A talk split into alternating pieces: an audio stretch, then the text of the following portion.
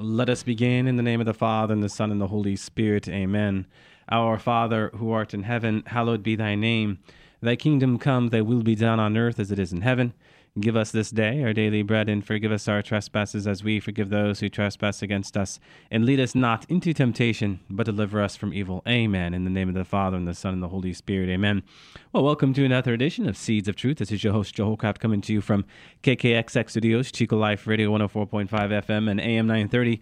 It is great to be with you another Wednesday evening where we continue our reflections into this great work, The Love That Satisfies, which, as you know, if you are a faithful listener, is a reflection of Christopher West's into Benedict XVI's encyclical God is Love, where in the first half of Benedict's great work, God is Love, he reflects into the relationship between Eros and Agape. Eros, that human and erotic love, and Agape, that divine sacrificial love. If you have been with us, you can all but speak to this yourself at this point. I mean, we are deep in theology of the body, deep in the love that satisfies. In fact, we are in the last chapter, uh, the journey of love, and I am flying solo this evening. So if you do have any questions, comments, observations, do not hesitate to send me your emails. Uh, to jholljmj at yahoo.com, or you can just go to my website, joehollcraft.org, and just hit the contact link button there. Send your email on its way. I, I love to engage the, the Catholic faith, the Christian faith, and certainly and most especially uh, this topic, theology of the body. Uh, so, with that, let us uh, jump into this work. If you have the book out there, The Love That Satisfies, we are on page 141 of chapter 9. And as I noted last week, as we were starting this chapter, you know, Christopher West does a beautiful job of coming full circle. You know, every great author uh, comes full circle in their writing. You know, in his opening chapter is about encountering God who is love. And uh, now we're talking about the stuff of the journey of love, how we are called to journey into this love. And so, uh, with that, we are on excerpt uh, 57, and this excerpt reads as follows Love is not merely a sentiment, sentiments come and go. A sentiment can be a marvelous first spark but it is not the fullness of love. Huh? So, as Christopher West reflects, you know, sentiments and attractions are fickle. Fickle. You know, it's a fascinating thing to go into sacred scripture and to see how God has this love affair with shepherds, huh? From Abraham to Moses uh, to David to Joseph to Amos, so many shepherds. Christ himself, of course, is uh, the good shepherd, the great shepherd. Why? Well, because sheep are so fickle. Well, my dear friends, we are fickle. So we need uh, the good shepherd. Huh? We need the great shepherd. We fall in love and add love. At one moment, we are very content with our experiences of love, and the next moment, we are very discontent with our experience of love. At one moment, we are satisfied, the next, dissatisfied. Our sentiments and attractions often disappear as quickly as they appear. And, uh, you know, one might experience them toward any number of people. I mean, Christopher West makes note here, and I think it's important. You know, he says, Should I confess to my wife I'm in love with another woman because I experienced a stirring of emotion toward this other woman or found her attractive? I mean, this is nonsense. And such a notion demonstrates just how shallow love is when we reduce it to mere sentiment. A sentiment can be a marvelous first spark, Benedict XVI observes, but it most certainly is not the fullness of love. This is such an essential point that, in many ways and other terms, we've talked about. You know, in today's world, whether it be a, a sitcom, a poem, a, a, movie, we hear the words, I love you, and uh, the couple may have just gotten to know each other. How is that possible? If you put it in the context of the deeper love. You know, Bishop Karol Wojtyla, long before becoming Pope John Paul II, offered a beautiful analysis of this truth in his book, Love and Responsibility. It was here where he coined that term you've heard me speak to, raw material. He describes the rousing of sentiment and attraction as the raw material of love. But warn that we must never mistake it for love's, and I love this, finished form. So, the rousing of sentiment and attraction as the raw material of love is necessary to the extent that it develops that more authentic expression of love. And in the words of John Paul II, finishes love, finishes the form of love. You know, such raw material can furnish the opportunity for love to grow and mature. But sentiments and attractions must always, as John Paul II speaks to it, be held together by the correct gravitational pull.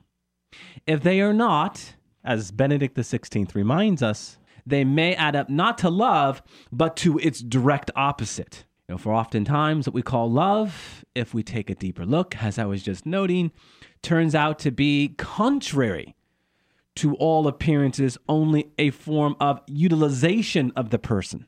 This is one of John Paul II's favorite words when he's contemplating and reflecting into the nature of the human person and how we interact with one another. Do we see the other person as just an object, as utility? This is where he coined one of his great phrases Things were created to be used, and man loved. We use man and love things. So, what can we say of this correct gravitational pull? Huh? well, the correct gravitational pull that enables sentiment and attraction to become love is the value of the person as a what? person. When love is based merely on attraction and sentiment, the decisive feature of the relationship is not the good of the other as a person, but the pleasure of the sentiment and sensual reactions that the other person stirs within me. When the pleasure dissipates, which it inevitably does, so does the quote unquote love. This is the danger of how we think about love today, because ultimately it will fade. In such a relationship, as Wojtyla writes, John Paul II, one person belongs to another as an object of use and tries to derive some pleasure from allowing that other to make use of him or her. Such an attitude on both sides is utterly incompatible with love. Such an attitude, in fact, amounts to little more than egoism. And building a relationship on egoism is like building a house on sand. Karol Wojtyla goes on to say in Love and Responsibility the ricketiness of the structure must show itself in time. It is one of the greatest of sorrows when love proves to be not what it was thought to be, but its diagonal opposite. Mm, beautiful. So, does the fickleness of our sentiments and attractions and the danger of confusing them with love mean that it is our duty to distrust the human heart? John Paul II answers that question emphatically no. It is only to say that we must remain in control of it, directly out of theology of the body. And is this not what lies at the heart of why we are studying theology of the body? Because again, we are all familiar with that word love, but are we familiar with the finished form of love? We must learn how to direct the reactions of our hearts towards the true dignity of the human person. We were created in the image and likeness of God. And it is when we encounter the God who is love that we discover the beauty of his creation, his children. And this is why it is so important that we always enter into that in God moment first, because it is only out from that in God, drawing from love itself, that we will understand how to direct the reactions of our hearts towards the true dignity of the human person. My dear friends, we must follow Christ the whole way to Calvary. We must allow him to crucify to crucify the consumer orientation of eros, that erotic human love, infusing it instead with his own sacrificial love. Let us always keep in our rear view mirror what we are saying here. Remember what the word crucify means. What is excruciating? It is literally excruciate, from the cross. what comes to us from the cross, his mercy, his favor, his grace, his goodness, and the perfect imitation of love, divine sacrificial love, agape. When we enter into this great mystery of Christ on the cross, we begin to infuse eros with agape. It's life giving, my friends. Out from this radio program, I have found myself in so many conversations about this very point. A lot of people have said to me, Well, I just, I think the emphasis on sacrifice is overstated. My dear friends, this is the essence of our faith, right? Calvary. Okay, uh, this is the icon of the face of the Father. This is where we learn the language of love. So we can never put an overemphasis on the cross, but only contemplate more the cross so that we might understand better how we are called to love our brothers and sisters in Christ. And certainly, if we are married, how we are called to love our spouse. This is a lifelong process, a lifelong process of purification, maturation, and one that simply will never end. It is to remember, my friends, what the word sacrifice means. Let us never forget that. Secum fice, to make holy.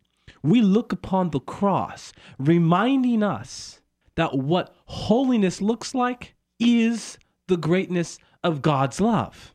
We imitate that love, and in so doing, we enter into that deeper meaning of what holiness is all about. If this great call that comes out from Vatican II is this universal call to holiness, then let us never forget that we learn from the language of holiness that is revealed on the cross.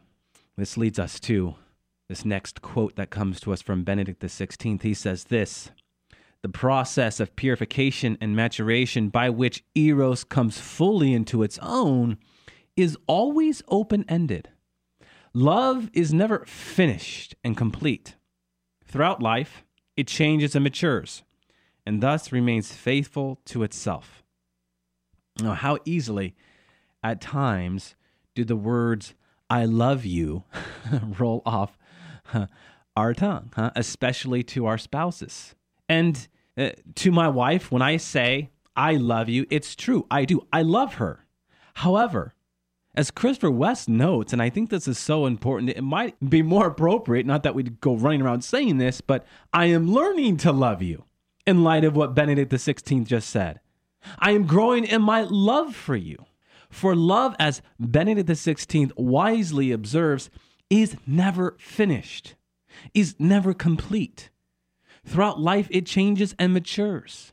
Here, recall that story that I shared a few weeks ago about that couple who'd been married for 75 years, and the question is asked, How have you done it? And the wife, uh, 92, says, What? We're still getting to know each other. In effect, what is she saying? We are still maturing in God's love. We are still embracing the meaning of what it means to become more in God's love. Wojtyla in Love and Responsibility puts it this way Love should be seen as something which, in a sense, never is, but is always only becoming. And what it becomes depends upon the contribution of both persons and the depth of their commitment. Oh, this is one of my favorite quotes of John Paul II. Listen to this again. Love should be seen as something which, in a sense, never is, but is always only becoming and what it becomes depends upon the contribution of both persons and the depth of their commitment.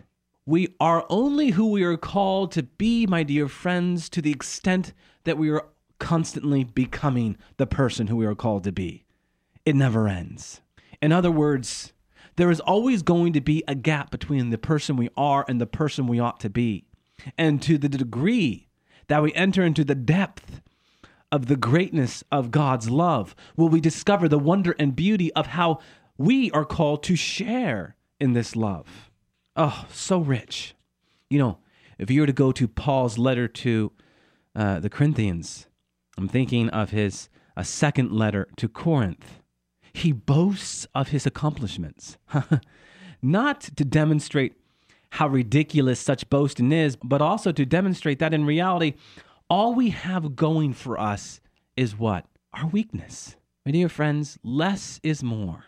It is to say, the more we empty ourselves of all of those things that we are attached to, the more room there is for God to abide.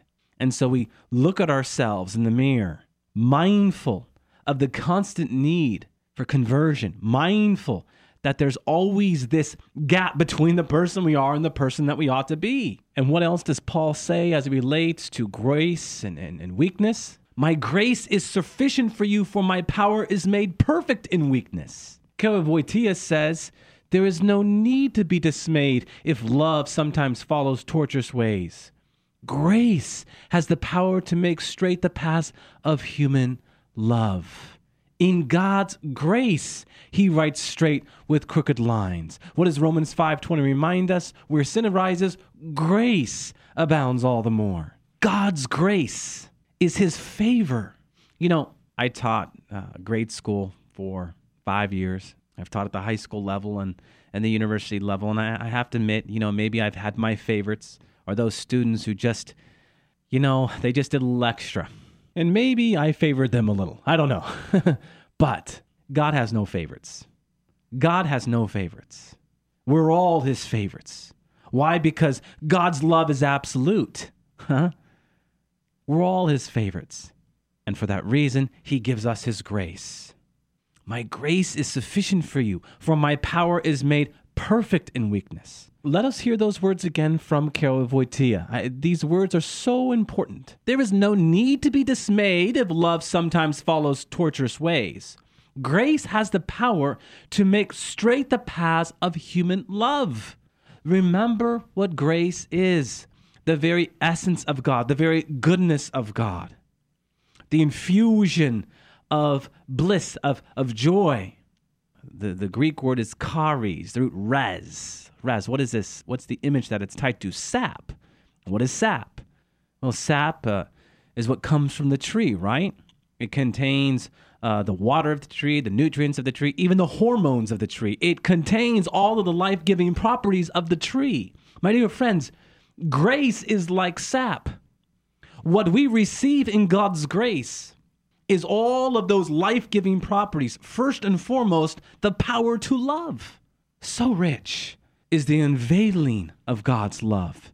And when we contemplate this great love, and we draw from that grace, we seek that grace, we will be able to overcome those obstacles that are before us in our relationships, just not with our spouses, yes, first and foremost, but also with our brothers and sisters in Christ. Okay, dropping down here, a longer quote from Benedict XVI. He says this To want the same thing and to reject the same thing. This was recognized by antiquity as the authentic content of love. The one becomes similar to the other, and this leads to a community of will and thought. The love story between God and man consists in the very fact that this communion of will increases in a communion of thought and sentiment, and thus our will and God's will increasingly coincide. God's will is no longer for me an alien will, something imposed on me from without by the commandments, but it is now my own will. Hmm. I think Christopher West offers a, an important reflection here. I mean, how many people do you know, maybe it's even true of, of yourself, who consider Christianity nothing but a long list of oppressive rules to follow, especially when it comes to sex and marital love? I mean, how many people do we know who look at the Catholic Church as some punitive, institutional, authoritarian waving its finger? Jesus Christ did not die on a cross and rise from the dead to give us a long list of rules to follow. He came to reconcile us in the love story between God and man, as Benedict XVI puts it. And to the degree that we enter into this love story, will we come to realize that Christ's mission is not to impose a bunch of rules on us. On the contrary, Christ's mission is to set us free from the rules. Let's consider this in more detail.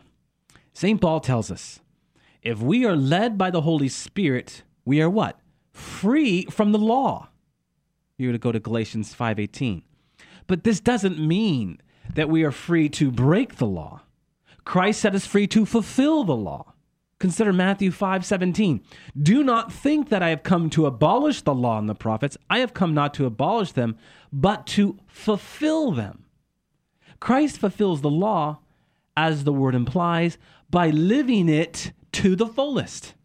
This means not only meeting law's demands externally, but living them to the full internally, from the depths of the heart. Eros agape love needs no law, for it is the law of life, even life eternal. I mean, we all know that it's possible to follow the rules without ever growing in holiness. You know, we've, we've spoken to this before. Uh, it's an, a legalism, a formalism, or a moralism. It leads to hypocrisy. Matthew 23, you, know, you blind Pharisee, first cleanse the inside of the cup and of the plate, that the outside also may be clean. This is what the grace of the gospel affords us. It presents us not only with a law to follow, but with the power, His grace, to fulfill it. Incidentally, my friends, I'm not using that word power loosely, and certainly nor is Christopher West. Why? Well, when Jesus Christ says, I will give you the power of the Holy Spirit, what is he saying? I will give you the explosion of the greatness of God's life giving love. The dynamis is the Greek, where we get the word dynamite. There's also the Greek word energia, where we get the word energy. This life giving energy that is like dynamite. It is explosive. This is my grace. This is what I give you in the gift of the Holy Spirit. And certainly, when we talk about the stuff of, of love and abiding in God's love, this is what we intend to mean. And so, as it relates to God's law, Christ didn't come into the world to shove laws down our rebellious throats. He came into the world to change our hearts so that we would no longer need the laws. And what does the Catechism say? If you were to flip to paragraph 1968 of the Catechism, what do we read? But the law of the gospel does not add new external precepts, but proceeds to reform the heart the root of human acts, where man chooses between the pure and the impure. Now, this doesn't mean laws serve no purpose for us. To the degree that our hearts are still rebelling against God's will, we still need His law to tell us where our hearts need to change.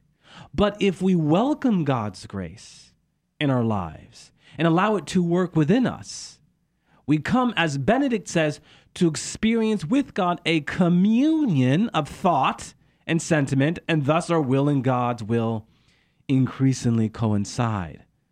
Beautiful from Benedict XVI. To the extent that we reject what God rejects and want what He wants, we are free from the law. But again, this does not mean we are free to break the law. We are free to fulfill the law because we no longer desire to break it. Christopher West offers up an example, an illustration. He says, To demonstrate this point in my lectures, I love this. I usually call on a married man and ask him if he has any desire to murder his wife. So far, as he says, thank God, I have I've gotten the answer I expect, an emphatic no. Then I'll ask him if he needs the commandment, Thou shalt not murder thy wife. He realizes, of course, that he does not. In this case, the husband is free from the law, not free to break it, but free to fulfill it because he does not desire to break it. To draw the point out further, I'll then call on his wife and ask her if she has ever seen her husband slamming his fists, exclaiming, Why do those old celibate men in Rome tell me I can't murder my wife? What do they know about marriage anyway? The audience usually laughs, heads nod, and they begin to get my point. We are bitter toward the law only when we desire to break it. And as Christopher West closes his thought out, I mean, we can pick any teaching of the church that we might be bitter about. Chances are it has something to do with sex. All right, we're not usually bitter about the fact that the church calls us to feed the hungry, per se. Here's a proposal that Christopher West throws out there to chew on.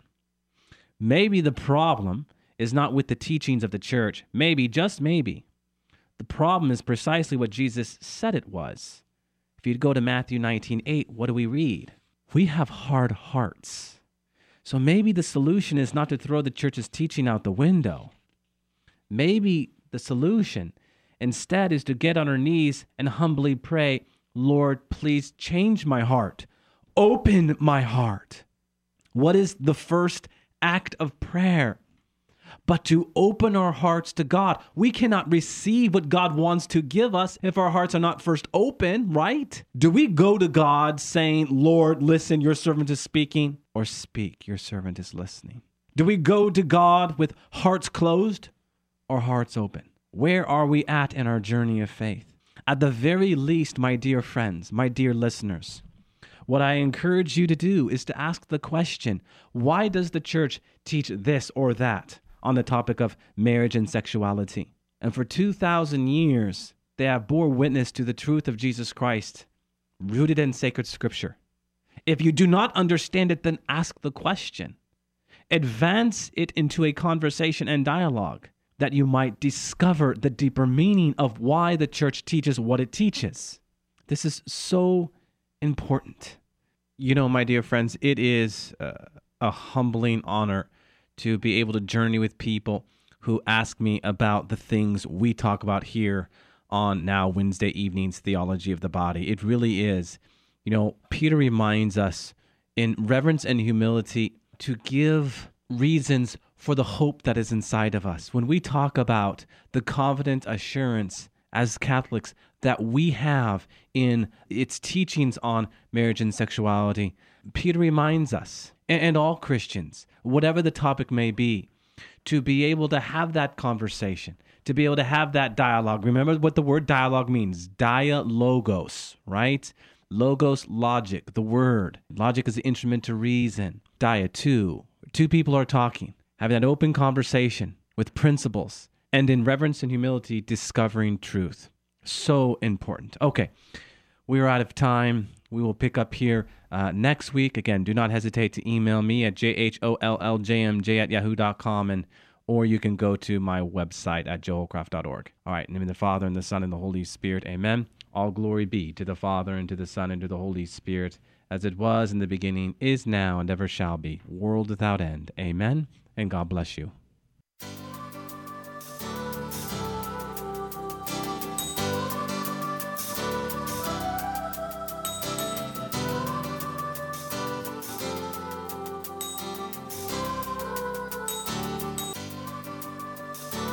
Thanks for listening to Seeds of Truth, heard every evening, Monday through Friday at 6:30 p.m.